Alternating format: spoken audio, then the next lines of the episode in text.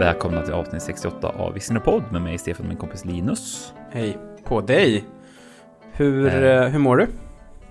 Jag mår bra. Hur mår du? Mm. Ja, men jag mår bra jag. Mm. Ehm, jag åt ett chips igår. Jag har lite ont i tandköttet, men förutom det är det bra.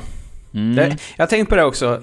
Det har varit lite, lite dåligt med eh, roliga filmnyheter senaste veckan. Jag har liksom inte kunnat studsa till på någonting direkt så. Men jag tänkte på det då. Eh, att eh, James Gunn har ju tagit över och eh, ska liksom försöka styra rätt det här eh, DC eh, filmuniversumet med eh, Stålmannen och Batman och de här. Mm. Det är uttalet på Batman också. Eh, Mm. och nu så... LED-lappen och eh, Stålmannen. Eh, Och nu har de väl släppt då lite vad, vart det är på väg. Och läser man det bara rakt upp och ner, man blir inte jättemycket klokare ändå. Det är ju fortfarande spretigt alltså.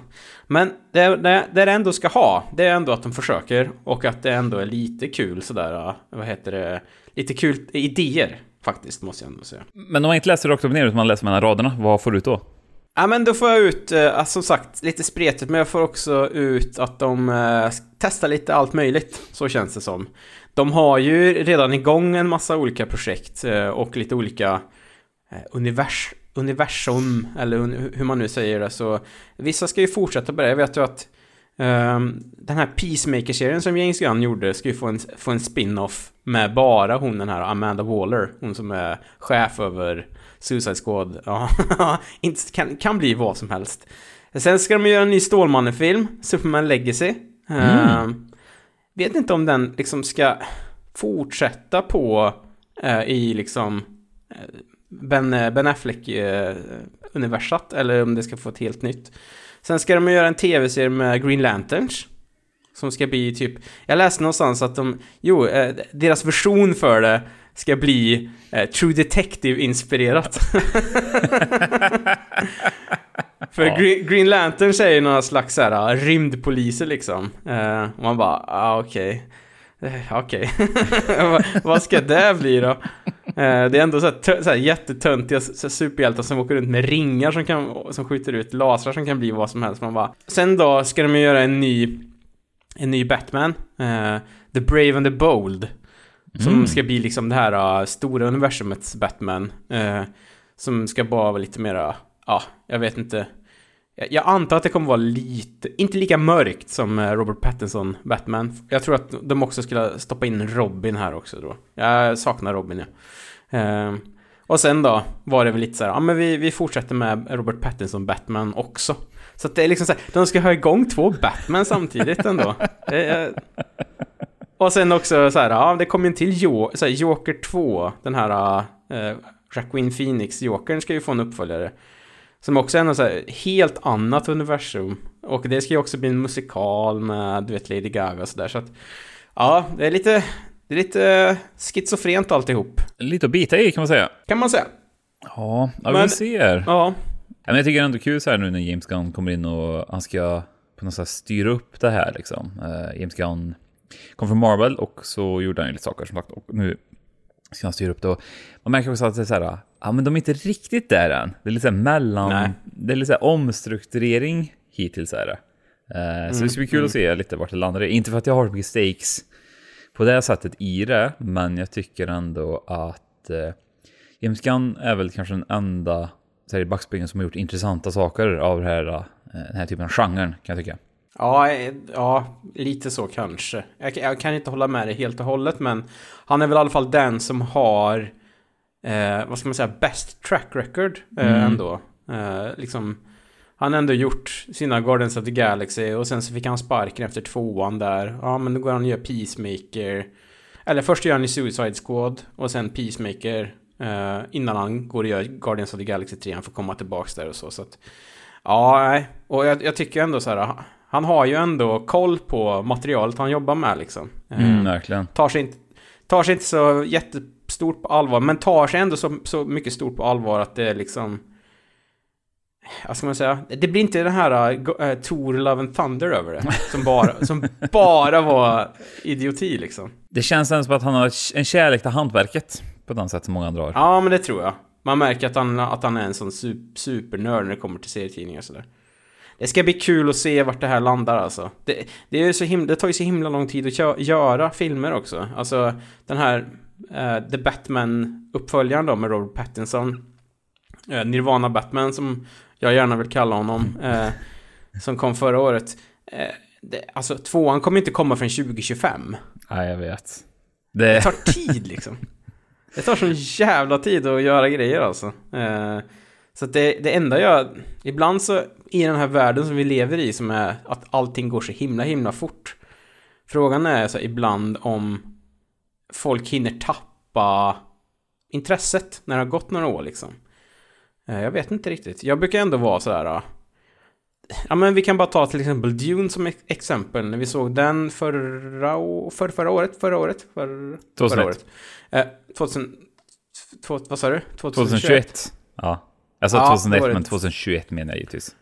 För, för, för förra året. Då var det ändå så här, okej. Okay, Will continue in part 2 eller någonting. To be continued eller någonting stod det så här. Bara sitter man där så här och bara, hade någon kommit till mig nu och med ett stämjärn och så hade de sagt så här. Vi tar en halv centimeter på lillfing, ditt vänstra lillfing så får du se tvåan nu. Du mm. behöver inte vänta. Jag hade nog tänkt på det en liten stund. Ändå så här, för man sitter ändå där och bara fan, fan, jag vill ha en tvåa nu. Liksom nu vill jag ha den. Jag vill inte ha den om två år liksom. Uh, jag, vill göra, jag vill ha mer som de uh, gjorde med Matrix Reloaded och Revolutions. Mm. Att de släppte dem så här knäppt tätt ja. liksom. Spela in allt på en gång och så har man så här ett jättekort ett, uh, Eh, release-schema liksom. Eh, det hade jag hellre tagit. Tvåan och trean på Matrix var ju typ så här ett halvår mellan varandra tror jag, releasemässigt. Ja. ja. Det är lite synd, för jag, ja, jag håller med dig. För det som blir, speciellt, så här, film är en sak, men man märker också att det börjar bli lite mer med tv-serier, att det tar så... De senaste två åren har varit så här att serier, de blir, en del blir så här greenlightade tidigt, men en del lite sent, eller så är det så här produktionstempot det är någonting med tv-serier nu som gör att det tar så jävla lång tid att spela in en serie.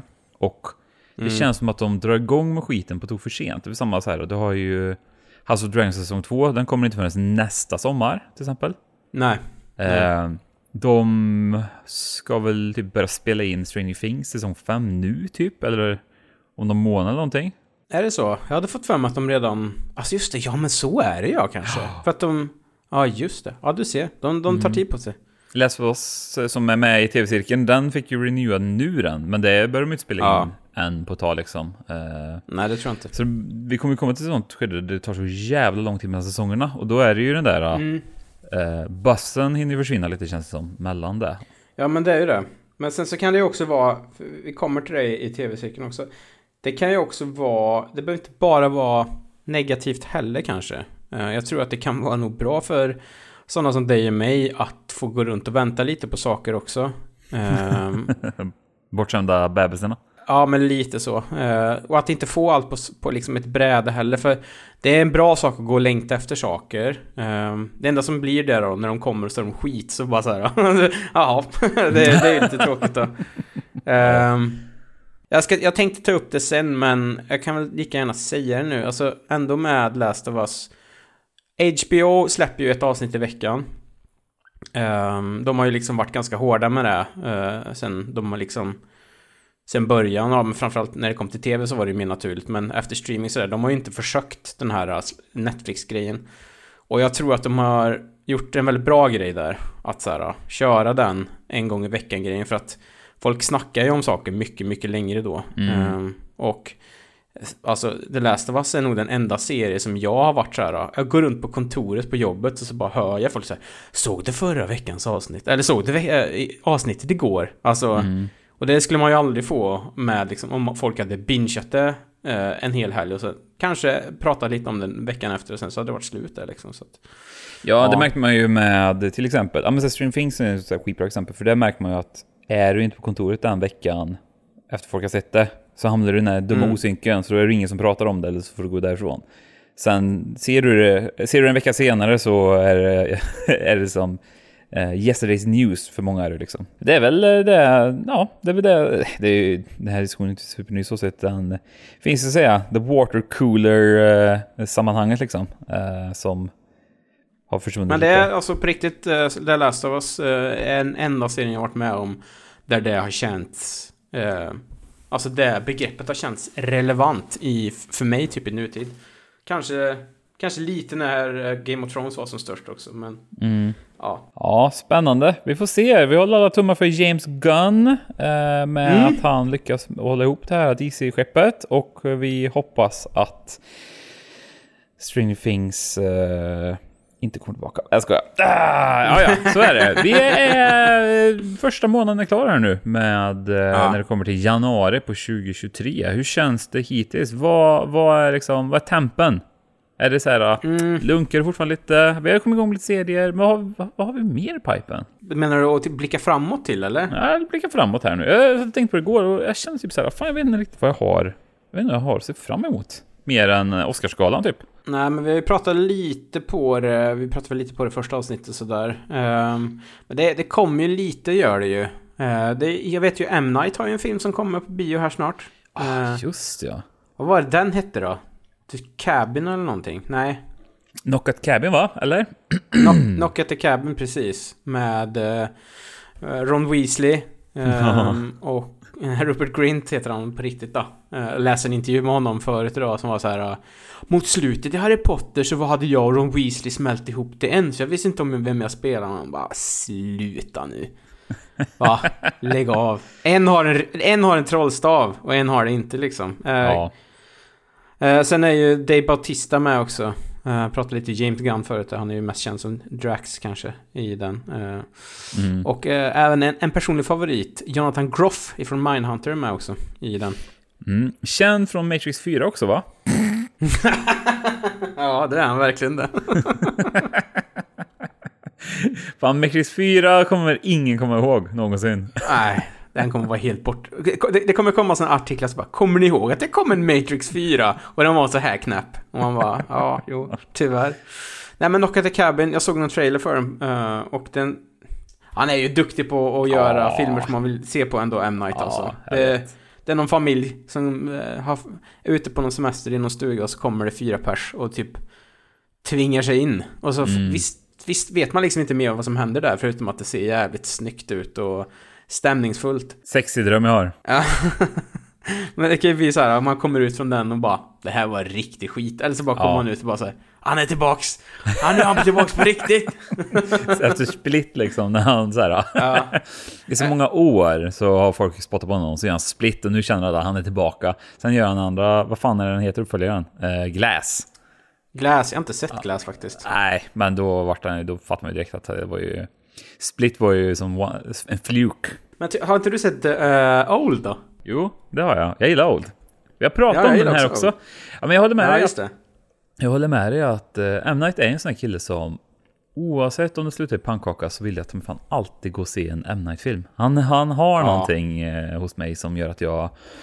Ja, det, är ett, det är inte abusive relationship, är det absolut inte. För jag vet typ att det kommer bli så här. Mina förväntningar är ofta så fruktansvärt låga. Så Ja. det är lugnt vad jag än får av honom. Ja, men precis. Alltså, och han, nu har han ju också, han har ju ändå ett produktionstempo som är en film vartannat år eller någonting. Ja, Så att, gött vet du. han har ju ändå hittat någon så här, ja men funkar inte den här, men nu kör vi nästa liksom. Han är inte, han är inte persona non grata som han var där i Ta ett Hollywood, när folk inte ville röra i honom, utan nu kom han, i, i och med att han kom tillbaks med Split, tjänar massa pengar och nu har väl typ alla hans filmer efter det tjänat okej också. Mm. Så nu, nu får han ju liksom jobba på, eh, verkar det som. Eh, bara, bara kolla lite här nu på eh, Filmstaden. Filmstaden är ju ändå intressant. De har ju inte satt någon, eh, eh, vad heter det, något datum för varken Infinity Pool, som borde komma här jättesnart. Mm, kommer ju snart på, på- bio i USA. Ja, nu, den går på bio nu i USA. Ja, ah, det är klart att den gör. Mm. Och du vet, det, det finns ingenting som gör mig så arg att den har gått upp på bio nu i USA. Och så kan man inte ens hitta den på, vad heter det, Filmstadens hemsida.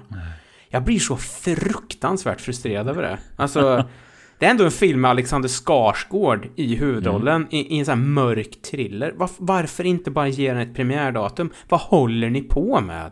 Det är så... Fr- alltså... ja, Mm. Ehm, ilskan alltså, tar över. Ja. Eh, jag vet vad du är sugen på. Du är sugen på eh, eh, science fiction action med Adam Driver du. Ja, och lugn Stefan, den kommer. Eh, 65 kommer den 10 mars. Adam Driver jagar dinosaurier. Ja, jag tror att det, det är någon slags tidsresegrej. När han får åka tillbaka i tiden i något rymdskepp och så skjuter han dinosaurier med laservapen, gissar jag på. Jättekonstigt. det, var no, det var någon som skrev att så här... eh, Adam Driver är inne i sin eh, jag vill ha ett till semesterhus fas i, av karriären. And I'm all here for it. ja, men lite så. Eh, låter väldigt mycket Dino Crisis över också faktiskt, om du har spelat de spelen. Mm, faktiskt. Mm. Sen, vad heter det? Jag hoppar över alla superhjältefilmer nu. Ja, skit i dem alltså. Och så ser vi fram emot Dungeons and Dragons, Honor Among Thieves den 31 mars också. Ja. Ja. Det, Det, är, det enda... Det, det är enda, straffet vi får det. Det enda som egentligen med den filmen som är, vad ska man säga, e-, ett plus, eller något som, som kan ändå vara så här, det är ju kanske regissörerna som, som ändå gör den. Eh, det är inte liksom en... Alltså det är inte så jättemycket gun for hire på det sättet. De har ju både eh, skrivit och regisserat den. Eh, det är ju han, John Francis Daly, som jag tror, konstigt nog, är mest känd som en så här, barnansiktet från Freaks and Geeks. Och sen gjorde han ju massa... vad sjukt! Ja, och sen gjorde han en massa säsonger på Bones också. Ehm, så, sen så blev han, vad heter det, manusförfattare och regissör. Så han, han var ju bland annat skrivit um, Spiderman Homecoming ehm, och ja, ehm, The, The Flash som kommer i sommar har han gjort också. Det är ingen som vet vad den filmen kommer bli. Det är ingen som vet om den här filmen kommer ens visas. Det är så jävla kul. Förlåt, vi, ska, vi fastnar så jäkla ofta i superhjältegrejer alltså, men det är nog den Ja, enda vet. filmen som jag tycker är så jävla knäppt om... Uh, den, om så här, eh, kort sammanfattat kan man säga att Ezra Miller då, var ju lite skandal omsudad förra året då han blev eh, eh, anklagad för att kidnappa en tjej. Eh, Mm. Ett barn ska vi säga. Det är tjej precis. absolut, men ett barn framförallt. ja. Ja. minderårig tjej. Eh, och det är så himla kul för DC har liksom inte pratat något om det. De Nej. har ju satt på sig skygglapparna för och, och tror att den här filmen ska komma. Men alltså jag är helt Mm. övertygad om att den inte, alltså det kan inte släppas. Det är för galet är det. Det är lite konstigt ja. Alltså, men det är också en film som kostar liksom så här 200 miljoner dollar. Eh, du har eh, han som gjorde Det. Eh, Andy Muschietti som gör den och så här. eh, Folk har sagt så här. Det är den bästa superhjältefilmen. Alltså, det säger de ju alltid om. Men Ja. att den har fått ganska bra buzz också. Det är det som är så konstigt. Och så bara har de en, en huvudrollsinnehavare som har liksom totalt. Hans tåg har bara liksom så här kört ner i ravinen typ. Man kan googla Ezra Miller weird video eller weird... Bara säg googla Ezra Miller What happened eller någonting så får ni ju allt liksom. Ehm, nej men så att det kan man väl ändå säga om Dungeons Dragons och så här. Den, de har väl ändå no, liksom... Den kan vara rätt rolig för de har, som, som regisseraren har skrivit ganska roliga filmer. Horrible Bosses. Jag tyckte ändå den här remaken på Ett päron till farsan med Ed Helms var rätt kul. Game Night eh, var också ganska kul med Ja. Jason Bateman och Rachel McAdams. Det finns ju en scen i, Game Night som jag skrattade så jag grät åt, eh, åt faktiskt. Ehm, så att ja, det finns, det finns kanske någonting där att hämta. Men eh, ja, sen så, det är ju mycket skräp också. Oh, eh, vi kan väl, ska vi typ, vilka klipper vid maj? Men ja, då säger vi att så här, 21 april kommer Evil Dead Rise också. Har du sett Mm. den trailern? Eh, nej, jag uh, avstår från den med flit, för jag vill eh, gå in 100% ovetande om den filmen. Men jag är pepp på den, för det är jag alltid Ja. inför... Jag kan säga så här, jag har sett trailern, jag är pepp på den. Och jag, Mm. jag kan också så här, säga att man behöver inte se trailern för man kommer få ganska mycket spoilat. Men tyckte man att den förra remaken på Evil Dead var blodig, när det i stort sett börjar regna blod från, från himlen. Mm. Så kommer man, man kommer inte bli besviken, om man säger så. Nej, det är bra det. Nej, jag ser fram emot Mm. faktiskt. Eh, oh, eh, 10 mars kommer också The Whale också, det är väldigt eh, viktigt att säga kan jag tycka. Mm. Där den Aronofskys Just det. nya med Brandon det. Fraser i huvudrollen, som han är Oscars-nominerad för. Kommer man hinna se den innan Oscarsgalan då, eller? När är ja, Oscarsgalan? eh, 13 eller 14 tror jag. Så det kanske blir sista Okej. filmen innan, innan det är dags, så att säga. Vi pratade lite, lite om det förra veckan, men jag klippte bort det snacket eh, i och med att eh, Mm. det var jag som klippte och då åker så riksdagen fram. Så då var det, för våra Patreon-exklusiva lyssnare så får ni ett fyra timmars långt avsnitt eh, medan alla andra får 45, eh, tajta 45. Jag älskar, jag älskar tajta 45. Men jag tänker så här, eh, vi, vi tar väl typ någon vecka innan så tycker jag att vi gör ett specialavsnitt här i podden om just Oscarsgalan där vi Mm. eh, bettar lite. Så. Det tycker jag. Det kan vi göra. Vad vi hoppas på, vad vi, vad vi, vad vi tror och lite sådana där saker. Låter väl bra. Dylan! You son of a bitch!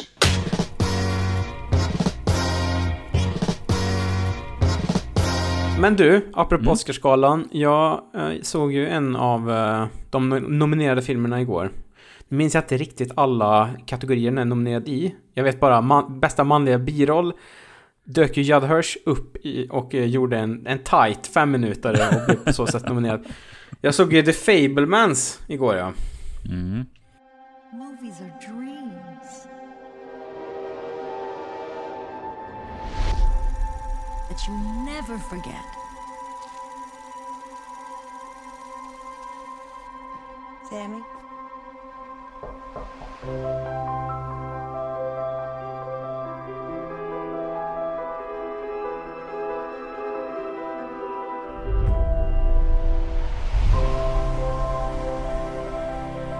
The lights change how everything looks. It's hard to find our house. Ours is the dark house with no lights. In this family, it's the scientists versus the artists.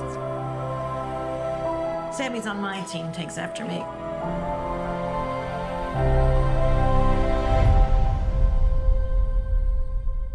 What kind of movie are we gonna du hade sett den?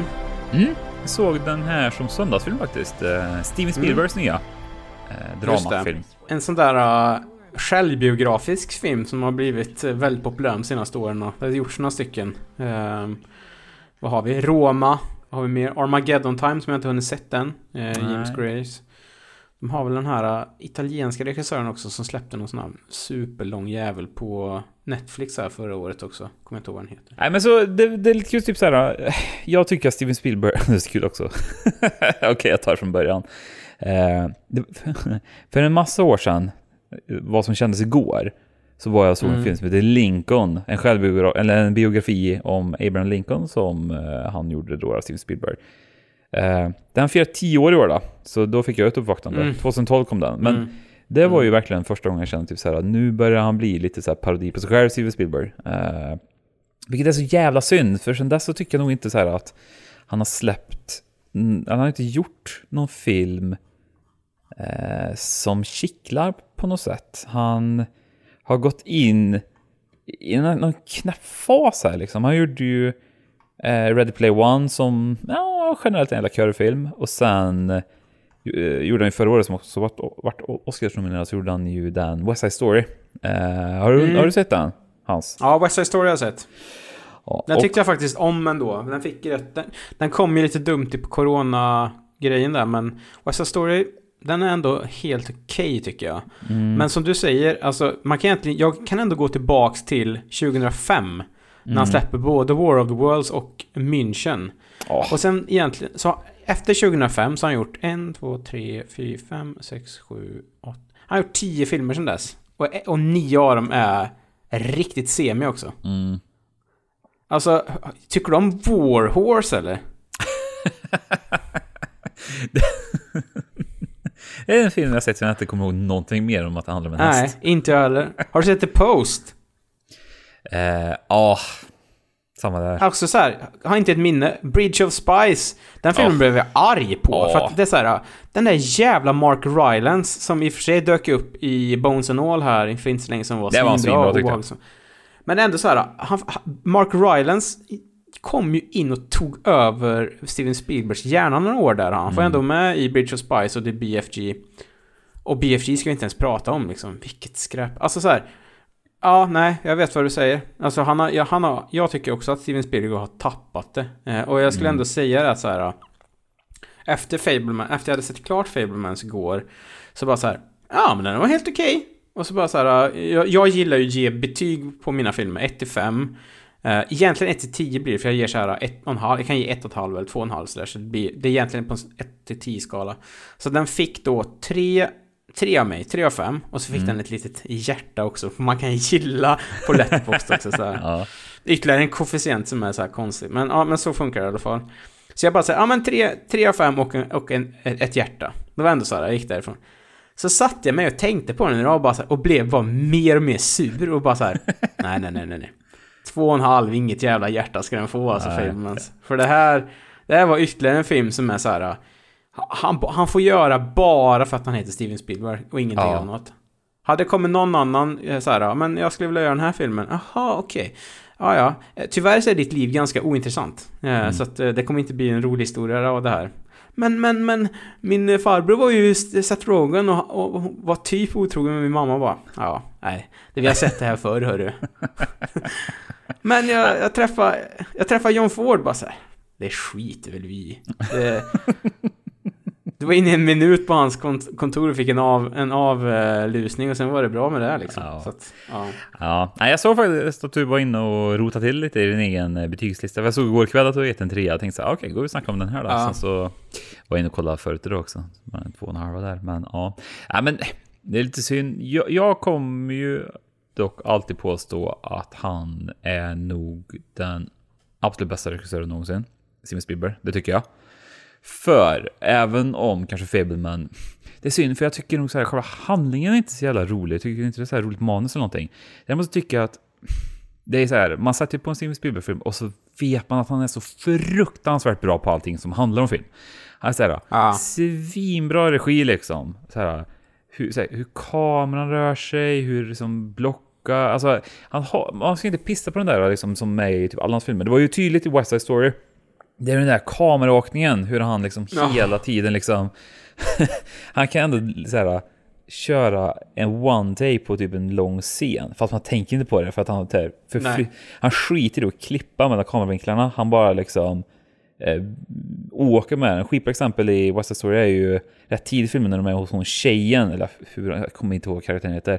Eh, hur han liksom i den här tajta, trånga New York-lägenheten bara liksom åker med överallt med liksom en stor kran. Eh, Otroligt är det. Och sen såg jag häromdagen också något skitbra exempel. Det är ju Jurassic Park så finns det ju i början när de ska ut på turen när eh, ett, eh, eh, Sam Neill försöker komma, ihåg- komma, komma ifrån Tim hela tiden. När han så byter Ja, bil och så. Också bara så här en enda kameraåkning som bara liksom hoppar mellan allting. Ja, det är så jävla skickligt gjort och det är samma här. Dels val av liksom, kameror och filmrullar och allting. Eh, sättet det klipps på. Vi snackade ju lite, lite här i vår för, vårt förmöte kring eh, den här filmen. Ja, kort så handlar det ju om... Det är ju typ, typ en självbiografi på Steven Spielberg när han växte upp. Eh, när han är superung och är med i pojkskaften så gör han liksom en film på fritiden. Eh, Ja. Den filmen har han ju kunnat söka in till vilken filmhögskola som helst med liksom. så den är lite väl överdriven. Men det är så här, bara de där sakerna liksom. Han gör den mest avancerade ungdomsfilmen. Man vet att en så extremt skicklig filmskapare ska försöka liksom fejka ett, en ungdom gör en film. Men det är, så här, det är så jävla överdrivet bra gjort allting liksom. Eh, Han, han sa det någonstans att så här, det är nästan shot for shot. Alltså så här, han, han försökte återskapa exakt vad han hade filmat som barn. Men så sa han lite så här, jag kunde, jag kunde inte hålla mig när Janus skulle filma, alltså här, hitta en bättre vinkel. För jag, ser jag en bättre vinkel så kan jag inte hålla mig. Det är så här, uh, it's in my blood liksom. Man bara, ja, ja, ja, okej då. Ja, men sen, ja, men när vi ändå är inne på Janus där, och så, Janusz Kaminski, gamla polsk-amerikanen. Eh, det är jävligt... Ja, det, vi ska säga att är, han är filmfotograf och Ja. har jobbat med Steven jättelänge här nu. Precis, jag tror deras första samarbete var typ såhär Schindler's list tror jag faktiskt. Eh, Mm. skulle gissa på. Men det är också här, Janus, alltså... jag vill säga då, jag vet inte vad det är, men det är en sån snubbe som liksom inte är i den här YouTube-zeitgeisten på samma sätt typ som hur mycket videos finns det inte på Roger Deakins på så här Hoyt van Hoytman, förstår du vad jag menar? det är så här, i den typen av så här video, så här YouTube-video-essayister så är det typ aldrig någon som snackar om Janusz Kaminski, medan han är ju egentligen typ Alltså, han, gör, han gör allting ser så jävla bra ut när han filmar liksom. Jag tror det kan ha att göra med att eh, det har, har gått ganska lång tid innan de gjorde en film som folk som är yngre än oss också Mm. sitter och gör YouTube eh, essäer bryr sig om. Mm. För att så här, eh, alltså Fablemans West Side Story, Ready Player One, de senaste tre filmerna han gjorde, det är ju ingen, i och för sig Ready Player One vart väl en succé. Men Mm. det, jag tror inte att det var liksom, den slog ju inte igenom på samma sätt som en, ja nu är vi där igen då, superhjältefilm gjorde liksom. Det De gjorde, han, han gjorde inte de pengarna liksom ändå. Jag tror han, Nej. så det var lite, lite snabbt kolla. Den gjorde okej, 583 på en Mm. budget på 175 men... Ja, alltså... Det är, jag tror att det är där liksom så att de är lite för... eh, Töntig är väl fel ord, men typ där liksom. Ja. Alltså... Det är väl lite så här, lite för gubbigt kanske. Jag vet inte. De är svårt, Ja. att, svårt att relatera till dem på något sätt. Och jag kan väl tycka att så här... Hade, hade den här filmen varit bättre om han hade kanske släppt sin flair lite, både Steven och Janus, och kanske mer fokuserat på den här uh, rätt tråkiga storyn då istället och försökt liksom få koka ner vad det egentligen var som var intressant med. För det, det är ju som sagt en, en uh, liksom självbiografisk film om hur Steven hittar uh, så här, kärleken till film och sen också även har ganska mycket så här relationen till sin pappa och relation till sin mamma och, och deras relation sinsemellan då. Man har ju sett sådana där grejer förut och så. Och det är ju egentligen ingenting som jag tycker egentligen så sticker ut när det kommer till det är rent relationsmässiga, relationsmässiga i den. Ehm, och det blir så här, äh, hade, hade, jag tycker att det hade varit roligare att fått följa liksom typ så här, äh, ja men hur han fick ihop den här filminspelningen som barn. För att det är som du säger så här, han är ju typ, om det nu är på den nivån som det är i filmen så har så, så de föräldrar, alltså så här, de som inte fattar att han skulle gå och bli regissör redan då, det är ju Mm. liksom ett generalfel hos dem. Eh, för att han är ju typ upp, uppenbarligen mest talangfulla barnen som någonsin har levat när det kommer till att göra en film liksom. Så det hade varit kul och, och liksom så här, i en sån grej så hade det varit kul att få se hur han liksom så kom på alla de här tricksen som han, som han höll på med som de egentligen så här bara klippte förbi ganska fort. Så. Men Det är såna här grejer som så här, om det nu handlar om att göra film så vill man ju veta också så här, hur gjorde de förr när det här liksom så här, Mm. Men samtidigt handlar ju filmen om hans liksom, relation till hans föräldrar liksom. Eller ska jag säga Jo. föräldrarnas relation till varandra. Så jag, jag förstår ju också att man måste scopa in på någonting. Det, det jag kan tycka med är väl att det kanske inte blev så mycket eh, det vart inte så mycket av något. Jag hade hellre kanske tagit en Nej, lite hårdare vinkling precis. på hans föräldrar om man säger. Det, alltså, eh, den typen av handling var, utan att liksom spoila någonting, så säga, den typen av handling var, den var lite för basic sett Mm. till hur djupt, alltså man gick ju rätt tunt in i alla de här ämnena. Jag tyckte inte man Mm. fick så mycket, jag kände inte jättemycket kanske eh, sympati eller relaterade så jättemycket till hans mamma. Eller hans pappa. Nej, Eh, och, nej. och de här valen som gjordes. Och inte så mycket till den här karaktären som ska föreställa Steven då. Eh, så ja, den faller lite platt på handlingen så. Eh, så jag tror det jag tog med mig var just, eh, det var gött att se ett riktigt jävla hantverk till film. Var mer där då, liksom. Ja, det är ju där. Man, det är där, och det är där man får liksom. Mm. Jävligt, jävligt kompetent gjort allting såklart. Men, eh, vad, vad tyckte du om, eh, vad tyckte du om skådespelarinsatserna? Eh, ja, jag har ju inte namnet på han, men du kanske har det lättillgängligt. Han som... Eh, Spelar Sammy eller? ja, Gabriel Labelle. ja, precis. Fan ta IMD... Nu är Sverige här. Fan ta IMDB alltså. Jag hatar den sidan. Jag hatar den. Du får klippa bort den, men jag, jag, jag hatar IMDB i desktopläge på webben. Mm. Den är hemsk. Den är Absolut. så jävla kass. Så förlåt. Och sen får jag reklam för en jävla handväska här också. Du har ju inte adblock på, det är därför. Ja, men jag tycker inte att jag ska få- handväskor, Linus. Ge mig typ så här silvertejp något då, för det vet jag att jag köper. Eh, så tar vi om det. Jo, nej men jag tycker ju att eh, Gabriel Labelle som spelar Sammy Fableman här, eh, Stevens alter ego, kan man säga. Han, eh, jag tycker han var jävligt bra faktiskt. Han har ju alltid varit den här jävla barnskådisregissören, Steven. Han vet Ja. hur man hittar barn. Men för Mm. det är jävligt kul eh, sen eh, när man ställer honom mot hans klasskamrater som ska leverera skådespelarinsats. För de är ta mig fan bedrövliga de, kan jag tycka. Ja. Det är Ja. då det blir, jag tror det blir extra tydligt. Eh, skådespeleri är någonting som oftast kanske bara så här, ah, ja men som mycket annat, är det bra gjort så tänker man inte så mycket på det. Men det är ju inte förrän det kommer in en riktigt dålig skådis som man blir så här, oh, just jävlar, fan, de är rätt kompetenta. Sen gillar jag Paul Dano som, eh, som spelar Sti- Sammys pappa då, Bert. Det är någonting, han är ju alltid bra. Det är skittråkig kommentar, en riktig Ronny Petersson-kommentar här nu, men eh, han är ju alltid, jag tycker han är alltid svinbra, Paul Dano. Ja men det är han. Vä- Väldigt stabil. Eh, och här också, tyvärr kanske lite outnyttjad på, på Ja. ett sätt. Han får ju aldrig... Han får bara vara liksom den här ganska avlägsna figuren på ett sätt. Ja men... ja. Och det är en sån här grej som man... Jag kan ha lite svårt att bara så här... Tydligen så är han borta väldigt mycket. Mm. Men det får inte jag, det upplever aldrig jag i filmen att han är. För han är Nej. med väldigt, väldigt mycket. Ja. Och det är en sån här grej, så ytterligare en grej så här. Har man lite koll på Steven Spielberg så vet man att pappagestalterna i hans filmer är alltid något komplicerade och under ganska många år också helt ute ur leken. Och det är ju liksom en, så här, en kommentar på att han inte hade någon kontakt med sin far på under så här 15 år eller så.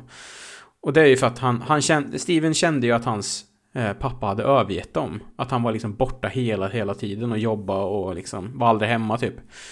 Ehm, och den enda gången som det egentligen kommenteras på det i filmen det är ju när Sammy har fått stryk och så kommer pappan hem och så har det blivit liksom som ett bråk i, mellan han, pappan och mamman liksom.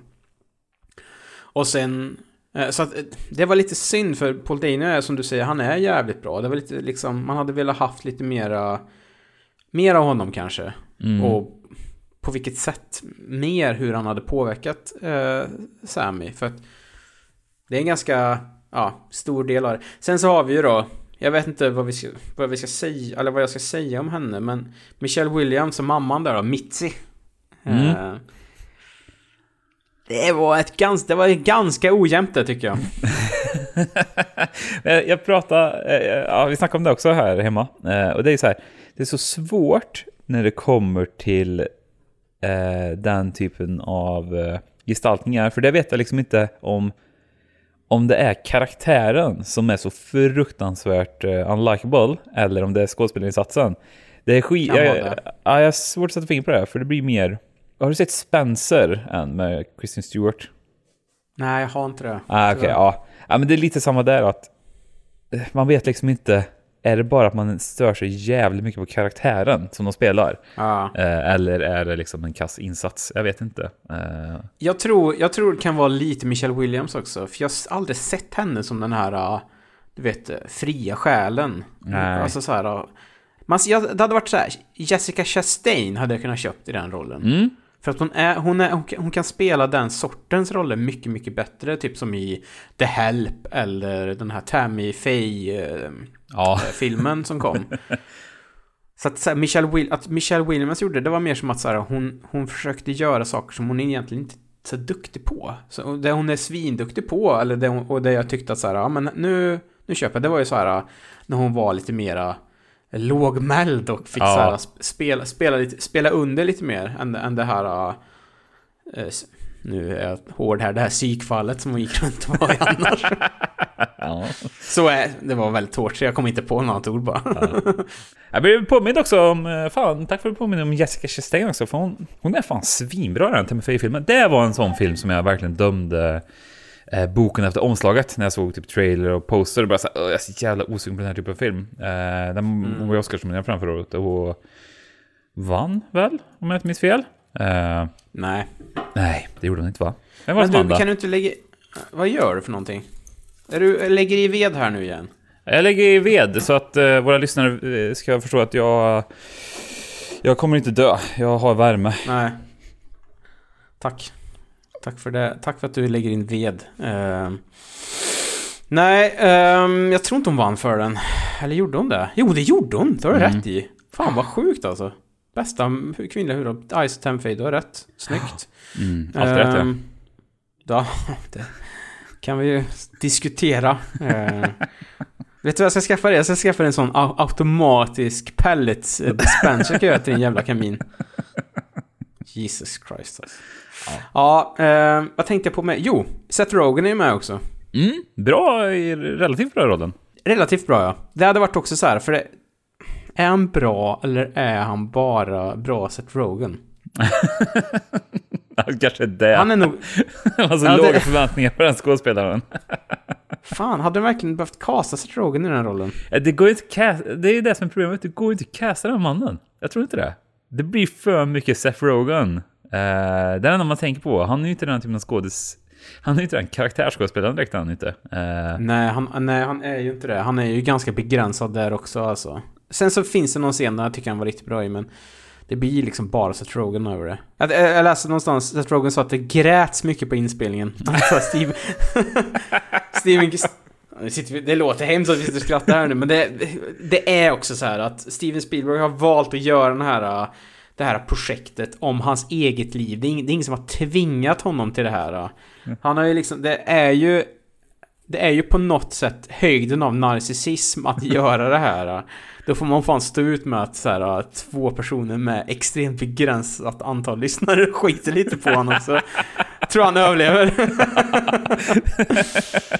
Men han sa att det gräs mycket på inspelningen och jag bara så här, ja, det låter som ett helvete det måste jag säga. Så här, du, får, du får chansen att jobba med en, och som, eller som du sa förut, är kanske den största regissören någonsin. Så är det på så här sentimentalt biografiskt projekt enbart finansierat på grund av Steven är som den han är liksom. Ja. Ja, Jag vill inte se mer sånt här alltså. Nej, nej, du ska det, inte få göra det heller. Det är sista året jag hoppas vi på. Eh, det är det som är svårt alltså. Men jag tänker väl att eh, nästa år så kanske den här typen av självbiografiska filmer...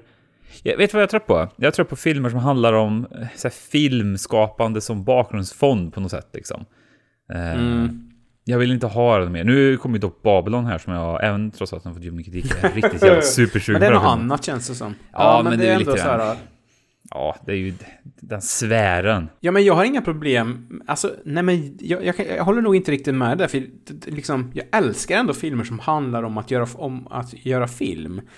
Det jag, det jag vill se mindre av det är liksom ointressanta biografier. Mm, Eh, jag, är är, jag är relativt ointresserad av biograf, biografier i största allmänhet så. Ehm, därför, vi pratade om det lite förra gången, att det kommer bli tufft av att se Elvis för att jag är så fruktansvärt osugen på den. Ehm, men det ska Ja, ju men- vara liksom en intressant livshistoria då. då det, det, det måste det ju vara. Och Stevens är väl intressant för honom. Det förstår jag. Mm. Man tycker alltid sitt eget liv är intressant, men det är lite... Är du, är du intresserad av ditt eget liv? Nej, men, men det är lite så här som så här, sitta och lyssna på någon som beskriver sin dröm, är det, den här Ja. filmen på ett sätt. Och, ja, men, och det är så här, nu känns det som att man sågar med fotknölarna också, men det blir liksom bara... Ja, Jag gjorde ju klassikern, jag började med att säga att jag tycker att han är den bästa regissören någonsin. Eh, Eller den största regissören någonsin. Och du, jag tar tillbaka, jag håller med, det är självbiografin jag tror på. Jag tar tillbaka, det är så här filmer om filmskapande. Eh, jag såg ju rätt nyligen, för jag chansen att berätta det också. Jag såg den Living in Oblivion här nu, eh, förra veckan. Det är ju den, svenska, den svenska titeln Tystnadtagning som jag tycker är hundra gånger bättre än originaltiteln. Eh, det är ju de, eh, jag vet inte hur man uttalar det här, men eh, Tom DiZillo, eller Tom DiCillo, skitsamma. Han är ju, han ju en 90-tals uh, indie-king var han ju. Eh, så han på noll budget gjorde en film som heter Living in Oblivion med bland annat Steve Buscemi i huvudrollen som handlar om sista dagen på en sån, eller eh, det är egentligen en dag på en indiefilminspelning och det händer massa knappa saker. Eh, det är lite uppskruvat komedi då. Och jag tänkte så här, det var, det var länge sedan jag satt och så här, kucklade för mig själv i mitt mörker. Alltså, jag kom på att jag, skra, jag skrattade högt åt en del scener faktiskt. Eh, Så vill ni se en rolig film eh, så, som handlar om filmskapande så är det faktiskt den. Living in Oblivion från 95. Rekommenderar. Finns ju fler, finns ju Hail, Hail Caesar tycker jag är bra också. Bröderna Coens. Eh, inte deras bästa, men jag tycker den är ganska rolig. Sen har du ju även... De har ju tappat det eh, helt om. Nej. Nej, däremot så har de gjort slut med varandra. Det är en helt annan sak. Um, vad jag tänkte på mer också. Fan vad jag tänkte på mer. Det var någon till. Jo! eh, den om The Room-inspelningen också med James Franco. Eh, man säger vad Ja. man vill om James Franco, men den filmen är ganska rolig faktiskt. Eh, Jag kommer inte ihåg vad han heter. Disaster The, the art, di, di, Disaster Artist heter den. Just det så. Jag har faktiskt inte sett den än, inte. För jag har ju en sån här tråkighet, jag brukar inte kolla på komedier. Men det här är ju, jag har ju egentligen lyckats kickstarta nu med att jag börjar bakifrån. Så jag, jag, jag tar mig an så här 80 och 90-talskomedier här nu för att ta, här, komma in i det lite faktiskt. Så jag ska, jag ska hugga nu. Det, det är ett av mina nyårslöften. Att jag ska se minst en komedifilm i månaden här resten av året. Jag kommer bryta, jag kommer bryta den i februari också. En i månaden också. Eh, Stefan, sikta inte för högt mot stjärnorna för att kanske träffa dem. En i månaden. Du hatar verkligen komedifilmer- att skratta du. Ja, men jag tycker, ja, jag vet inte. Det är inte jag får inte ut så jäkla mycket komedifilmer. Jag var tvungen att gå in och kolla Bröderna Coen i och med att jag gjorde ett grovt eh, eh, antagande. Jag kommer ju prata om det längre fram här nu i och med att det är 20-årsjubileum för Kill Bill. Och det är också en snubbe Mm. som verkligen jag känner... Det är många regissörer nu som egentligen inte borde få göra film längre. Bröderna Coen är ju några av dem. Eh, Quentin Tarantino, han måste verkligen sluta göra film kände jag efter jag såg Kill Bill 1. För då inser man ju vad hans kvalitet har bara liksom skjutit bort. Nu ser ju inte ni det här i och med att det är ett ljudmedium, men Linus sitter här med öppna handflator och förstår ingenting. Eh, Men vi ska, vi, ska, vi ska ta det stora regissörer, regissörer som eh, måste gå och göra annat avsnitt om några veckor här. Mm, de, de två ska inte vara med, eller de tre ska inte vara med i det avsnittet för det är det konstigaste jag har hört. Vi ska väl också säga du kommer vara glad då. Han säger ju, och är ganska noga med att han ska bara göra en till film. Eh, våran gamla QT. Och det... Ja, jag vet. Du kommer nog... Sen så kan du slippa han då. Men Mm. jag tycker ju ändå att eh, han har... He, han missar inte. Han kanske träffar lite snett ibland som i Hateful Eight, men han missar aldrig baby. Jag blev lite chockad jag, så här, du vet, när jag såg Kill Bill 1, eh, och han börjar ju med så här, vad står det i början? Så här, det här är Quentin Tarantinos fjärde film. Då blir man så här, just det, han har inte gjort så mycket film. Och då blir man så här, Nej. hur, hur fan kan det då hända att han dalar så jävla fort i kvaliteten då? Vilken, vad, vad, du, vad, du tycker, tycker att Kill Bill är så bra så att alla andra filmer efteråt har varit piss alltså? Nej, men eh, jag tycker kanske inte... Jag tycker Death Proof är nog den sista bra filmen han gjorde. Alltså du är... Vet du vad du måste... Vet, har, vad heter den här som eh, folk som är ute och kör långfärdsskridskor har runt halsen så de, om de åker igenom? Vad heter såna? Såna säkerhetspiggar Ja, typ. Ska, ja. Skaffa dig såna för du är ute på jävligt hard is nu jag Stefan. vet, Alltså. jag vet, jag vet, jag vet, jag vet. Ja, ja. ja jag, tänker så, jag tänker så här, det är kul. Vi, det är väl lite kul att vara kontroversiell ibland och inte bara stryka vad heter det, Marvel-universumet med hårs. Jag tänker att vi får spotta ut lite, skapa lite rubriker. Jag köper det, jag köper det. Tragedy of Macbeth, ja. Åh, herregud. Ja, ja. Den är, den är i och för sig, den var inte så rolig faktiskt, det måste jag ändå hålla med om. Den var rätt så... Alltså, säga vad man vill om Shakespeare, nu, nu är vi ute på det. Jävlar vad överskattad han är.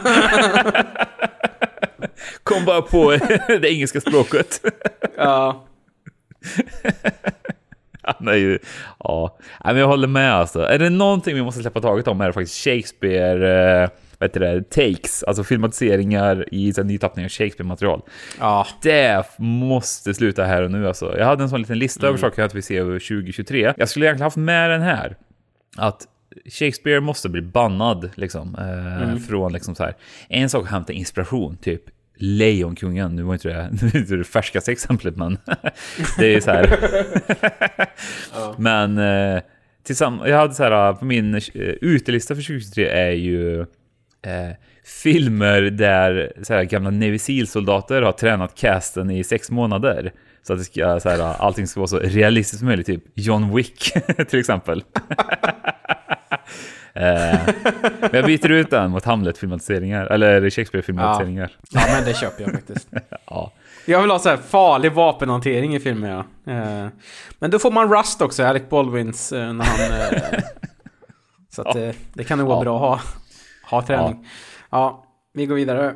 Yes. Greetings. In this next clip, let's just say you really have to be here in person to appreciate it. Enjoy.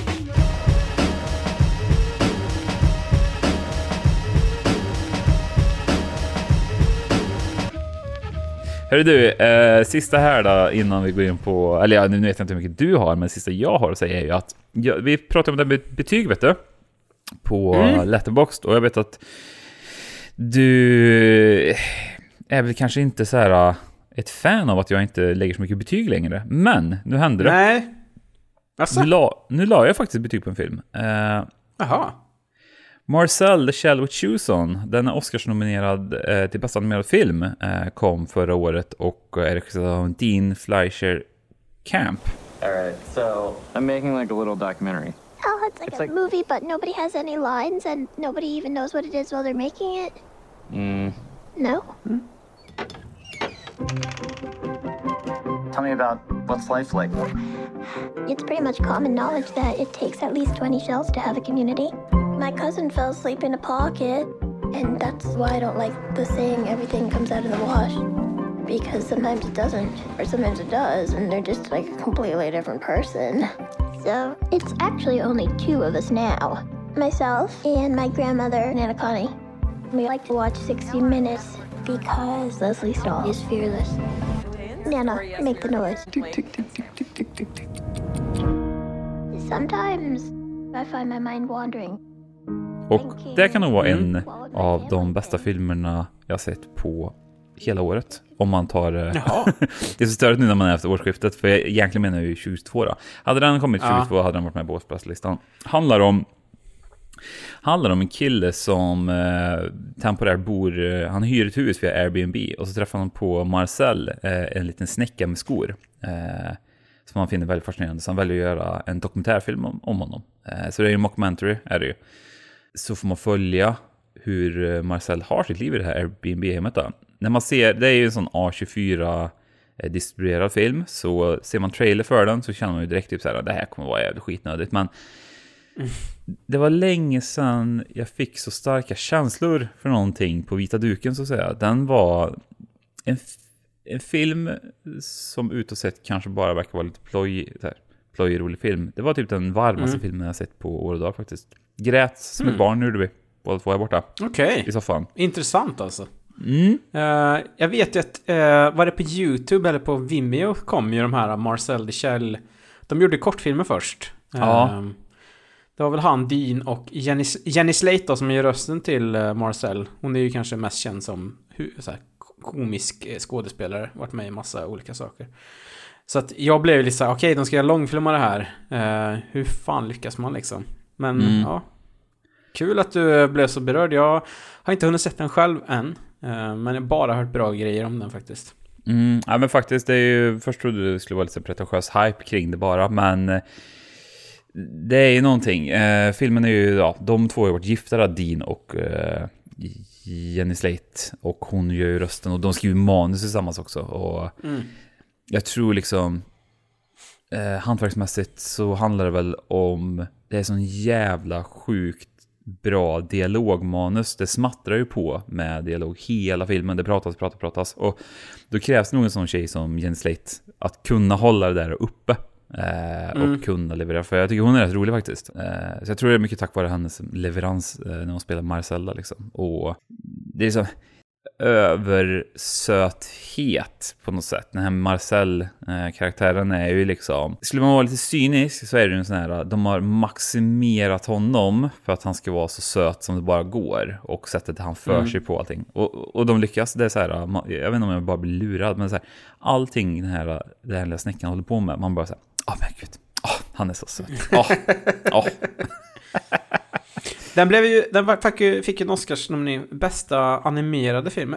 Är den helt och hållet animerad? Men det är liksom live action med också eller? Ja, det är det. Jo, det är det ju. Det är ju speciella huset, men jag skulle visa på, alltså... Eh, 95% av filmen så är det ju bara Marcel eh, och andra typer av animerade eh, föremål med i filmen då. Och jag skulle ju gissa på att eh, många miljöer är nog helt animerade också, fast det, ja, det känns som att det är filmat liksom för det. Och sen är det, det är jävligt bra animering också. Alltså det... Eh, Mm. Ska man säga så. Det som är lite synd med den här filmen är väl, äh, det är väl lätt att lägga den där på något sätt, men jag hade väl kanske hellre sett att den... hade jag hellre haft den här istället för Elvis då, i bästa film till exempel. Eh, jag tycker ju den här är lätt platsat i bästa film. Eller bästa, ba- bästa manus efter förlaga eller något då, i och med att det är baserat på en kortfilm. Mm. Men, så, men eh, ja, vi får se här om den vinner. Jag håller ju tummarna på att den vinner bästa animerad film här nu, för det vore så jävla tråkigt om eh, det blir en sån där Disney Pixar bomb igen, om man säger då, som tar det. Vilka har vi? Vilka har vi? Eh, du får nog kanske klippa lite här, men vi har ju Turning Red, vi har ju Sea Beast. Eh, vi har ju den här och så har vi eh, Mästerkatten 2 eh, i stövlar. Och Pinocchio också. Pinocchio, ja just, nej jag vet. Ja, det är ju Guillermo som kommer vinna den här garanterat. Det kommer han nog göra tyvärr tror jag. Det är så jävla synd det, tycker jag. Har du sett den eller? Ja, jag har sett Pinocchio. Jag tyckte den Ja. var helt okej. Var Ja, jo alltså. Det är en kompetent film och jag tycker det var en bra take. Eh, Det kom ju andra Pinocchio-filmer under året som kanske inte riktigt gjorde... gick lika bra. Men... Ja, det är klart. Jag tar ju hellre då att Pinocchio vinner till exempel än till exempel Turning Red. Det ska bli kul. Jag är pepp på Marcel. Väldigt pepp Mm. på den. Det ska det vara också. På tal om eh, manlig kärlek. ja. Mm. Veckans avsnitt. Veckans Av avsnitt, ja. Så som min TV. Your only chance to survive or evacuate Avsnitt 3 på säsong 1, Long Long Time, regisserad av Peter Hoar. Eh, han är en sån där eh, tv-regissör. Går man in och kollar hans Mm. eh, CV så... Han har ju varit och doppat eh, tårna i de flesta fiskgrytorna när det kommer till tv i alla fall. Stor tv.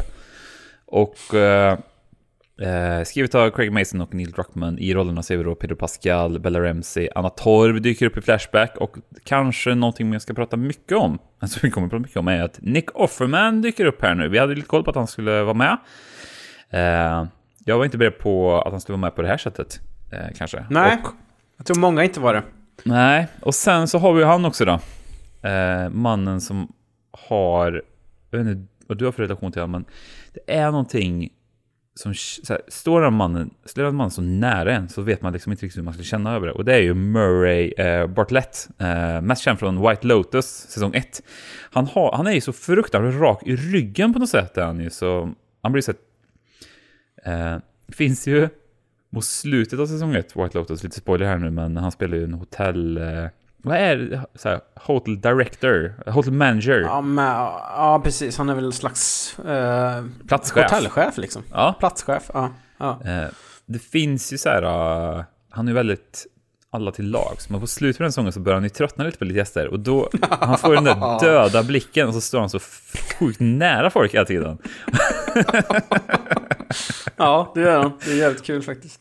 Eh, Mm. Och det, det är liksom, det är den, den auran han har. Fan, jag måste Mm. ha samma hållning som honom.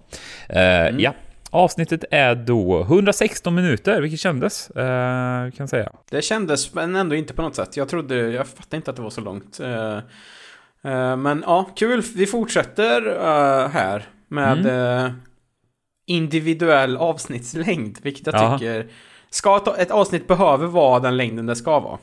Eh, Yes. vi, vi måste inte hålla oss inom den här ramen för att det ska ändå ut på internet och folk. eh, Ja, för det är min ord. fråga till dig faktiskt. Eh, Jag har jävligt dålig koll om det här är en HBO eller HBO Max-produktion.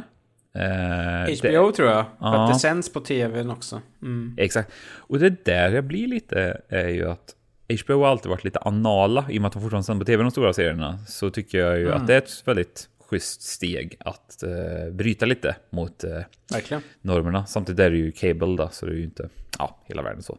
Ja. Men så är det lite kul. Eh, Mm. Man kände ju när man såg avsnittet eh, att det här var någonting speciellt. Eh, uppenbarligen så har ju hela internet ballat ur den här veckan då, över avsnittet. Ja. ja, det har det. Vill du berätta varför? Jag tror det har en, en massa olika orsaker, men jag tror framför allt att det var en så kallad bottle episode. Alltså Mm. det är ett, ett, ett avsnitt som inte har så mycket att göra med huvudstoryn på ett sätt. Ehm, och vi fick ju se en, eh, ja, en kärleksrelation från början till slut. Eh, vi gick igenom eh, liksom Nick Offerman spelar den här Bill då, och Murray, eh, Frank, deras resa eh, från att första att de träffades till eh, tills det tog slut. Och eh, det var väl skildrat på ett fruktansvärt bra och eh, liksom känsligt och så sätt. Det var... Jag kan bara stämma in med vad folk har skrivit liksom. Men vi kan väl börja från början kan vi väl ändå göra tycker jag. Eh, vi träffar eh, Joel och Ellie. Eh, post eh, Tess eh, liksom explosion. Eh, de är 10 mil utanför, eller 10 miles west är de från Boston där det tydligen finns gigantiska berg. uh, ja, jag, är, jag är ingen expert på, vad heter det, amerikansk geografi men det är väl lite sådär, ah, okej. Okay. Skitsamma. De är, de är ute i skogen där och det jag gillar ändå med den här serien det är så här. Det första vi får är att Ellie bara så här, jag tänker inte be om ursäkt för den här testgrejen, ja. vi går vidare. Jag tänkte också För det hade kunnat vara... Jag var beredd på att hela avsnittet skulle vara det och att de skulle Mm. möta upp äh, den här Bill och Frank i stan och så skulle liksom komma en massa zombies så skulle de liksom så här till slut, i slutet på avsnittet hitta tillbaks till varandra liksom. Eller i alla fall att det skulle lyftas då. Men det här var mer så här, ja det här hände, eh, jag tänker inte be om ursäkt för det för att båda ni gick med på att ta mig liksom. Eh, Så nu, nu kör vi. Och han är väl inte riktigt sådär uh, med på det, Joel känns det som. Men hur som helst, han är väl, han, han köper det på något sätt. Så de går därifrån. Och sen ska de hitta ett gammalt stash som han har någonstans. Och eh, Ellie går, går iväg lite. Går, och då, då blir man ju så här också bara, ja, hon hittar ju en källare och hon går ner. Och då tänker jag så här, tänker man inte, nu blir det, ja, nu blir det, nu blir hon attackerad här. Hon hittar ju en zombie, gör hon ju. Eller en klicker. Men det som är, vi får se, det är ju att hennes mörka sida visar sig ytterligare en gång. Eh, om vi fick en, om vi fått lite hintar om det förut, väldigt så här diskreta, så var det här första gången som vi verkligen får se att så här, ja, hon har potential till att liksom göra grejer om hon pressas till det. Nu var ju inte det här ett sånt läge kanske, men hon eh, sticker ju ihjäl den där zombien utan jättemycket tvekan ändå. Eh, man har ju fått träffa den här karaktären nu i några avsnitt och det är ju inte riktigt det man tror att hon ska vara så. Att det skulle vara liksom bara bita ihop och avrätta den där ett zombien som låg klämd i rasmassorna men det var ju det hon gjorde liksom. Mm. Jag tycker jag tog tag i det. Nej, men jag tror väl typ, det är lite det här som jag tycker, det är ju efter det här som, eh, ska vi säga att avsnittet började ju inte som eh, första och andra avsnittet med en liten prolog, utan eh, de Nej. hoppade över det här. Eh, för strax efter den här scenen i Stashet, det är då prologen kommer i samband med att de eh, Mm. går förbi en sån gammal massgrav. Eh, då tänker man så här, Mm. ah, sn- snygg take, vi får prolog, fast de skjuter lite på det och kopplar ihop det med eh, där de är just nu. Vad vi får istället är ju så att säga eh, en helt ny handling. Vi får träffa en helt ny karaktär. Eh, Bill, spelad av Nick Offerman, då, som är något av en manlig förebild när det kommer till att hantera postapokalypsen kanske. Ja jävlar. Jag skrev det, vad heter det, man, satt, man sitter ju och tar lite, vad heter det, eh, man sitter ju och tar lite eh, anteckningar. Jag skrev ett drömmontage, men vi, vi ska säga det, att för de som inte vet vem Bill är, det är ju han som, eller de här personerna som de är på väg till Mm. för att få ett bilbatteri. Och det är även, eh, liksom tanken är väl typ någonstans att kanske till och med att han ska lämna Ellie där. Mm. Men vi får se liksom vad som hände i, ur Bills perspektiv under den här uh, zombie-outbreaket. Och där är det här, uh, han sitter ju där i sin bunker liksom. Med kameror överallt och bara väntar ute. Eh, och sen när han väl kommer ut, det är då man får det här drömmontaget när han bara så här, okej, de är borta. Fedra har tagit allihopa, nu, nu är det bara jag kvar här. Och så bara går han runt och preppar, preppar ordning en hel stad och jag bara så här, fy fan vad gött det här var alltså. Ja. Och hans, hans älskar den källaren också, eller bunkern också. Du vet så här, Ja. man bara, mm, det, det är exakt så här det ska, så här man vill ha när, det, när skiten händer liksom. Ehm, och sen har det väl gått, jag vet inte hur lång tid det har gått, men det har gått ett tag. Ehm, Tre år tror jag att han- han bor där själv, om jag inte minns fel. Ja, så kanske det är. Till slut så, eller till slut, men så en dag så får han alarm på att det är någon som har trillat ner i en av hans eh, gropar han har liksom grävt. Och då, då träffar han Frank då. Han Mm. är ju liksom lite så här stand-offish eh, mot honom. Det, är ändå, det gillar jag också så här att dialogen när de träffas, eh, små grejer, men det fortsätter göra serien bra. Alltså dialogen mellan de två när de träffas är väldigt eh, vad ska man säga, naturligt skriven på något sätt. Jag vet inte, det är sådana här Mm. små grejer, typ så här. Har du ett vapen? Och så tar han en stund på sig och svarar bara, nej. Och han bara, varför tog du så lång tid på att säga nej?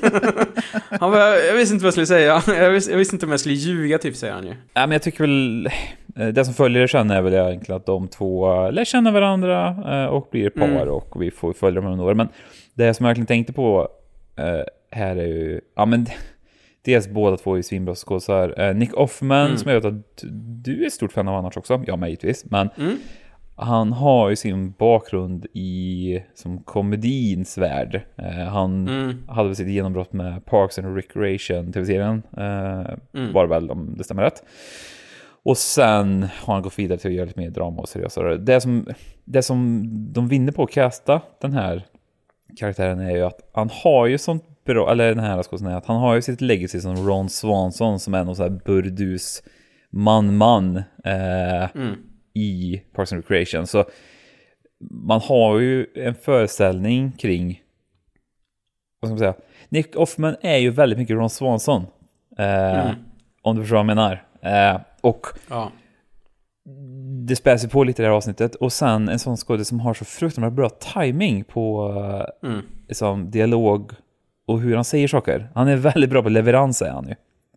Och det gör väldigt mycket, lite som du var inne på det där med dialogen, att eh, det känns som att det blir ett väldigt, väldigt skönt banter mellan de här två, eh, Bill och Frank faktiskt. Mm. Eh, till en början.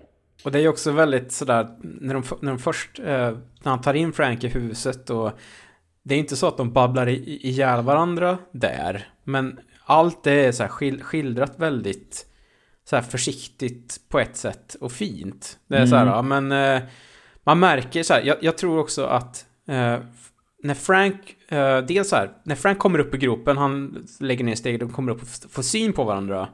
Så är det ju kul att så här, Frank märker ju att Bill tycker att han är snygg. Ja. Eh, Så. Fra- Frank känns som en person som bara så här, har, har sett att folk tycker han är snygg förut. Ja. Eh, Så han märker direkt att så här, okej. Och sen så får han komma in, duscha och, och Bill... Man, se- man ser så här, jag skulle ändå kunna tänka mig att gå in och kolla lite när han duschar liksom. Så. Ja. Och sen lagar han mat. Eh, och eh, sen så spelar de lite piano. Och då trodde jag så här, okej. Och det blir någon kyss där. Och så nu tänker jag, okej, nu kommer de klippa här. Till eh, någonting, någonting annat. Nej. Utan då är det så här, eh, en kyss. Och så säger Frank till honom bara så här, gå upp och duscha. Okej, Ja. nu klipper de då. Men det gjorde han inte, utan man får liksom följa med dem egentligen ända tills, ja, de ska till att ligga med varandra. Och det där var också så här, ja, det har man inte heller fått sett på det sättet känns det som. Det var väldigt så här naturligt, ja men ett naturligt skede. Det var gjort Mm. på så himla liksom fint sätt tycker jag. Och det var, jag tror att det var utan den liksom grunden som de hade lagt för hur de träffades och att det var skildrat så jäkla jag säger fint igen då, för det är det enda jag kommer på tydligen, det här ordet fint.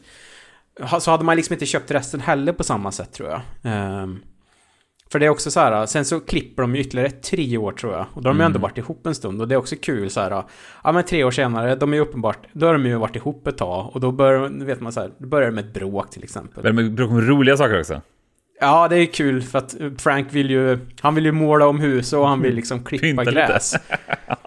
Och Bill är ju som en annan och bara säger varför ska vi göra det? Det är liksom världen brinner där utanför. Han bara, men vi, för att liksom, det är vårat det här liksom. Mm. Det ska vara fint. För att det visar sig att man liksom bryr sig om det här stället som man bor i liksom. Det skapar någon form av normalitet i den här liksom, helvetesvardagen som finns. Liksom. Samtidigt, jag Ja. kan också, kanske inte hålla med lite dumt, man drar uppmärksamhet mot sig. Men samtidigt, ska du bo... Ska du bo här, man vill ju, även om du inte får komma in folk till dig så vill du damm, du vill ju, du vill ju dammsuga liksom. Du vill inte bo i dret. Ja, precis. Spola toaletten några gånger och sådär. Ja. Så att det inte är hemskt riktigt så. Eh, sen får vi ju, eh, så kommer ju Joel och eh, Tess på besök. För Frank har ju varit mer så här, vi måste skaffa vänner typ. Och han bara, det Mm. finns inga vänner. Och bara, jo, de finns där ute. Mm. Jag har pratat med dem på radion och han bara, va? Och då kommer, de, då kommer ju Joel och Tess på eh, middag. Och då får vi ju, då kommer ju Tess tillbaks också. Eh, En Mm. liten, liten cameo kan man väl säga att hon gör där i det avsnittet. Och det är kul att se eh, hur lika Bill och Joel är. De här, du vet, gruffiga männen. Eh, och så. Man märker så här att de, de drar ju inte riktigt jämnt. Men till slut efter lite prat och sådär och att Joel så pekar ut att så här, ditt staket kommer gå till helvete om ett år. Då märker man så här att Bill stör sig men han har ändå respekt för Joel liksom. Mm. Joel Kammitallan. Joel kan... Joel kan metall. Gamla byggjärn. Ja. Ja. Nej, men jag tror liksom, det är väl det som är hela poängen också, just det här med hur vi får... Det som jag tycker blir så starkt i det här avsnittet är väl att vi känner inte Bill, men vi får oss en jävligt tydlig bild från sekund ett kring vad han är för typ av eh, person. Och Mm. när det kommer in en som varm person som Frank i hans liv som trots allt vill liksom skapa syfte, en mening med sin existens. För det är Mm. det som är problemet kan jag tänka mig. Om man själv skulle hamna den gången att det är nog svårt att hitta mening eh, och liksom fortsätta. tror jag också. I den Och Bill ska vi väl också säga, vi ska väl också säga att Bill har ju varit, han har ju inte varit ute ur garderoben heller. Nej. Eh, Han har ju, att, och det är också ytterligare en, en del av det här eh, när de först träffas att Frank är ju uppenbart ute i garderoben, Bill är det inte. Eh, Och sen tre år senare så är de ju, ja men de är ihop liksom. Mm. Eh, Och han har ändå tagit det här steget och blir ihop med Frank och ja, det, det har blivit som en, det har blivit de två liksom. Och det blir ju en tydlig karaktärsresa för Bilda, liksom, helt enkelt. Eh, som jag tycker speglas väldigt fint. nu är det här Mm. ordet fint. Ja, nej men absolut. Fint ja. Det, jag tror ledordet, eh, eller det här avsnittet kommer heta fint. Ja. fin värme. Och sen händer lite grejer. Eh, De har ju, framförallt Bill har ju liksom satt upp staket runt hela den här lilla, lilla byn, stan de bor i. Och vi, jag tror om det är ytterligare några år senare så blir de attackerade av raiders. Mm. Eh, Alltså det är inte, med, det är inte zombies som kommer utan det är liksom, ja, vet, vad, vad, är det svenska ordet för det? Ja men rövare, alltså. Rövare kommer och försöker ta dem. Eh, och Bill blir skadad. Ja, banditer. Och Bill blir skadad. Och till och med skjuten. Och då tror vi så här, ah, det är det här är på väg i. Nu, Mm. nu blir det liksom att, att eh, Bill ska dö här. Och och Frank kommer leva ensam i den här staden. Och vem ska ta hand om Frank då? För att han är ju inte riktigt gjord av samma skrot och korn som eh, han och Bill och Joel kanske. Men det får vi ju inte. Utan då får vi ytterligare tidshopp. Eh, ännu längre fram i tiden när båda har blivit liksom mer eller mindre gamla och grå. Och eh, Frank sitter i rullstol. Eh, uppenbart sjuk i typ MS kanske? Eller Ja. ALS eller något sånt där. Ja. Någonting kroniskt, eller inte kroniskt, men någonting eh, som han led av innan i alla fall. Om jag tolkar Mm. dialogen rätt. Precis. Och då får vi... Då kommer tårarna. Ja, det var väl här, som- det var här någonstans som jag bara typ så här, då börjar man gå sönder liksom. För då slutar det med att Frank säger till Bill så här, eh, när de vaknar upp dagen efter det att eh, det här, det här kommer bli min sista dag. Jag orkar inte mer liksom. Så då får vi följa med Bill och Frank, för Frank bara så här, det här vill jag göra på min sista dag. Jag vill att vi har det gött, vi ska gifta oss. Då bara... Ja, och, eh, och sen så ska vi äta en middag ihop. Och sen så tog han fram någon slags eh, påse med piller och eh, sen ska du ge mig det här. Och så ska jag få somna in liksom. Mm. Och man bara, ja, absolut. Och sen när de väl sitter där, eh, Bill har lagat samma middag också som när de först träffades. Kaninen och dricker samma vin som de gör också för han har en bra, ett bra vinskåp, eh, Bill. Och eh, så visar det sig att han har drogat båda två. De Ja. ska få somna in tillsammans. De ska få somna in ihop också. Ja, Och det var så här, starkt faktiskt. Jag, Ja. jag, ja, jag var inte heller beredd på, för jag vet ju att eh, eh, i och med att Bill är en karaktär i tv-spelet också, där han har en annan, eller mer eller mindre samma roll, fast hans handling är inte detsamma. Eller hans eh, så här, Nej. gästframträdande är inte samma. Så Mm. jag trodde ju lite att de skulle gå söndag. Så jag, för mig var det en stor överraskning också att Bill skulle liksom hoppa med på det här eh, tåget med pillen där faktiskt. Så det tyckte jag var liksom, det med att eh, bryta mot förväntningar, så tyckte jag att det var jävligt Mm. bra också faktiskt. Det är ju helt otroligt ändå att de, de fick, då fick de här karaktärerna ändå, vad kan det vara, 15-20 år ihop. Och Mm. de fick, eh, liksom, ja, de, de fick ju precis det de båda ville ha typ, tror jag. Alltså så här, eh, okej, världen gick åt pipan, men de, de, fick, de fick träffa varandra och de fick ett jävligt fint liv ihop. Och så fick de avsluta det på exakt det sättet de själva, alltså kanske så här, de hade ju gärna kunnat överleva några år till då, men så här, Ja. nu blev det som det blev. Och det På här deras villkor vart det ju, liksom. På deras villkor, exakt. Och det var också så här, i en sån här värld så är det ju inte, det inte alla som får göra det på det här sättet. Eh, Så, uppenbarligen. Eh, Man har sett de första två avsnitten. Så att det var också så här, ja men jävligt fint liksom. Mm. Kommer det igen. Eh, Ronny, The Sons of Ronny Pettersson. Eller heter han? Är, Ronny, är det Ronny Svensson heter han va? Ronny, Ronny Svensson heter han tror jag. Ja, herregud. Ja, det var jävligt sorry. fint va? Ja. Ja, det är Ja. Sons of Ronny Svensson som sitter där. Men det som jag kanske också tycker är liksom, just det här man sitter och har förväntningar på saker och ting i och med att man spelar spel ju att De tar, det som jag gillar väldigt mycket är att de tar ju den här extremt så här billig tv-spelarna. Alltså så här, jag kommer knappt ihåg, jag spelade två gånger, jag kommer knappt ihåg Mm. den karaktären. Han dyker upp och gillar lite fällor och ja, ser ut exakt som man kan föreställa sig och är typ mest grinig liksom. Det, det är en skit, Ja. det är en parentes i det här speluniversumet är det ju, den karaktären. Mm, mm. Då tycker jag ändå det de gör med han här och liksom förlänger och ger han ett annat djup och framförallt liksom någon form av en person som man till slut känner någon form av sympati för. Det tycker jag ju är hundra gånger bättre än vad de gjorde i spelet. Hade de följt spelet punkt prickat, då skulle det här, hela den här Bill-grejen, det skulle kunna vara fem minuter där, tio minuter. De kommer till stan, Ja. hasslar lite med honom och, och så blir alla vänner och så drar de iväg sen. Medan här så Precis. skapar de någonting eget. Eh, Du snackar om ett bottleneck-avsnitt och jag menar en del kanske anklagar det här bara för att få ett filler för det har ju egentligen inte så stor vikt för handlingen i det här avsnittet för det är ju i slutet Nej. som handlingen går vidare. Däremot så behövs det ju den här typen av avsnitt kan jag tycka speciellt i zombieserier för det är väldigt lätt hänt att man bara fokuserar på att överleva, på att slåss, Ja. på att bla bla. Så jag tycker liksom de här mänskliga ögonblicken i de här, eh, den här skittillvaron som de lever i. Jag tycker det är det som är viktigt också. Så det inte bara blir liksom Nu slänger vi det här barnet på branden, nu går vi och gör det här Ja. och så måste vi ha mat och så måste vi luta och ja. Ja, nej jag håller helt med. Eh, Mm. och lyckas också på den här relativt korta tiden och få en och få liksom väldigt många som har sett avsnittet att bli så drabbad också. Mm. Det är också extremt skickligt gjort tycker jag. Eh, Mm. Alltså som jag förstod det så han, alltså Nick Offerman är ju inte gay själv eh, så, men jag vet ju att Murray eh, som spelar Frank, han är ju det. Och jag Mm. vet ju också att regissören är det också. Eh, Mm. Alltså en medelålders gay man och det är ju det avsnittet handlar om. Så Mm. man märker ju att de som varit med och, och liksom gjort, de vet ju vad de pratar om också, eller vad man säger. Så att, Det känns ju naturligt trovärdigt allting. Ja, verkligen. Och bara så här, egentligen så är det, man får göra, vi gör liksom tre, fyra, fem kanske nedslag i deras liv. Mm. Eh, men det gör ändå att så här, de här karaktärerna känns extremt eh, liksom levande. Och man tar, Ja. dem, man tar dem på så extremt stort allvar också. Eh, För man får liksom se dem genom egentligen allt. Alltså, Mm.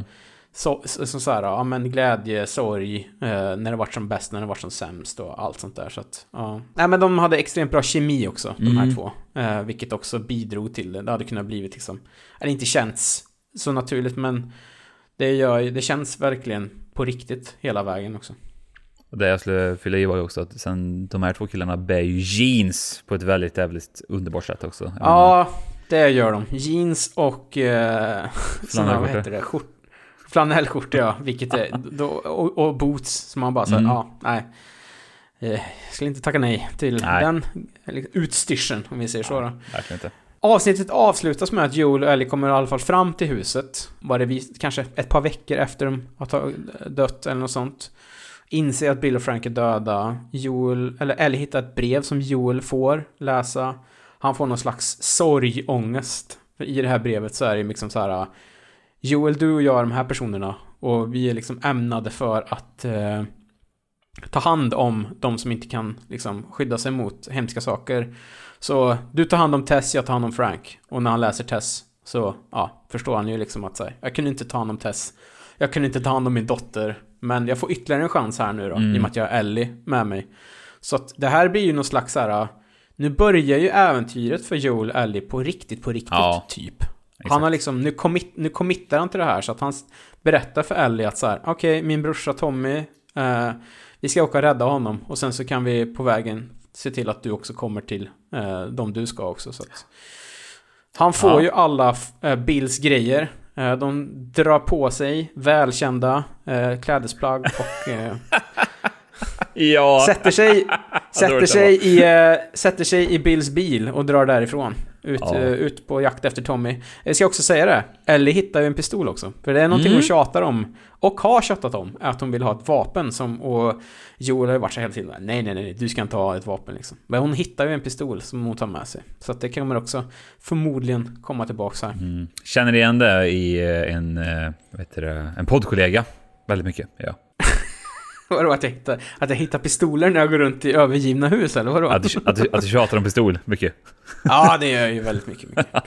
Fråga, fråga Mm. min sambo, jag tänkte, men kan jag inte få en pistol då? Snälla, jag kommer ta hand om den. Jag kommer göra rent den och alltihop, jag lovar. Nej men, det, nej, men eh, jag håller med dig, det är ju typ nu det börjar lite. Och Mm. ska man vara sån, eh, det blir ju lite så här fanservice Easter egg det där med kläderna. Jag vet att... Eh, ja. Ja, jag, jag vet inte vad jag tycker om det faktiskt. Alltså t-shirt över långärmat kommer ju alltid vara det absolut fulaste jag vet. Väldigt amerikanskt är det ju. Ja. ja. Folk älskade verkligen det här avsnittet. Eh, Mm. och med all rätta, det är typ... Det, alltså, bland det, alltså, det var jävligt sorgligt var det. Men Mm. liksom... Fint, nu är vi där igen, fint då. Fint skildrat. det var inte, Ja. vi säger så här, det var inte en på internet som skrev att så här, okej, det här är typ en timme och en kvart eh, av typ introt i upp. Eh, Mm. Lite så. Eh, många som satt och grät i söndags tror jag, och satt och kollade på det, Ja. eller måndags. Verkligen. Mm. Hur står det sig mot ditt andra sånt eh, filler-avsnitt om två andra, eller två andra personer som älskar varandra? Eh, då snackar vi givetvis om Nicky och Paolo-avsnittet i Lost. är det bättre eller sämre än jag, det avsnittet? jag, jag rankar det här lite högre. Ja. Vi tänker Ja. på er där ute, Nicky och Ja, Paolo, eran kista. Ja.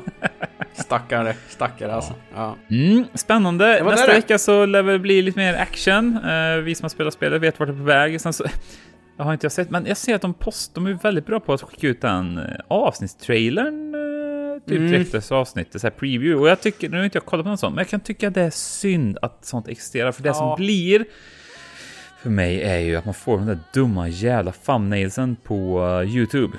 Som eh, Mm. spoilar lite väl mycket. Och jag kan tycka att det är lite väl grovt, ja. Faktiskt. Jag brukar undvika dem faktiskt. Mm. Bara för att hålla mig så färsk som möjligt. Men ja, nästa vecka lär det väl bli ett annat slags mörker. Om det här nu var mörkt. Jag tyckte inte det var så mörkt. Jag Nej, det var, det, var, det här var ljust Eh, tyckte jag. Ja, det var jättefint. Ja. Så att, ja, Mm. grymt. Men då ses vi igen nästa vecka då. Det gör vi. Samlas runt vattentanken och prata lite Last of Us och lite andra grejer vi ska hitta Mm. på. Eh, Ser fram emot det. Mm. Hörru du, sköt om dig. Detsamma. Ha det. Hej. I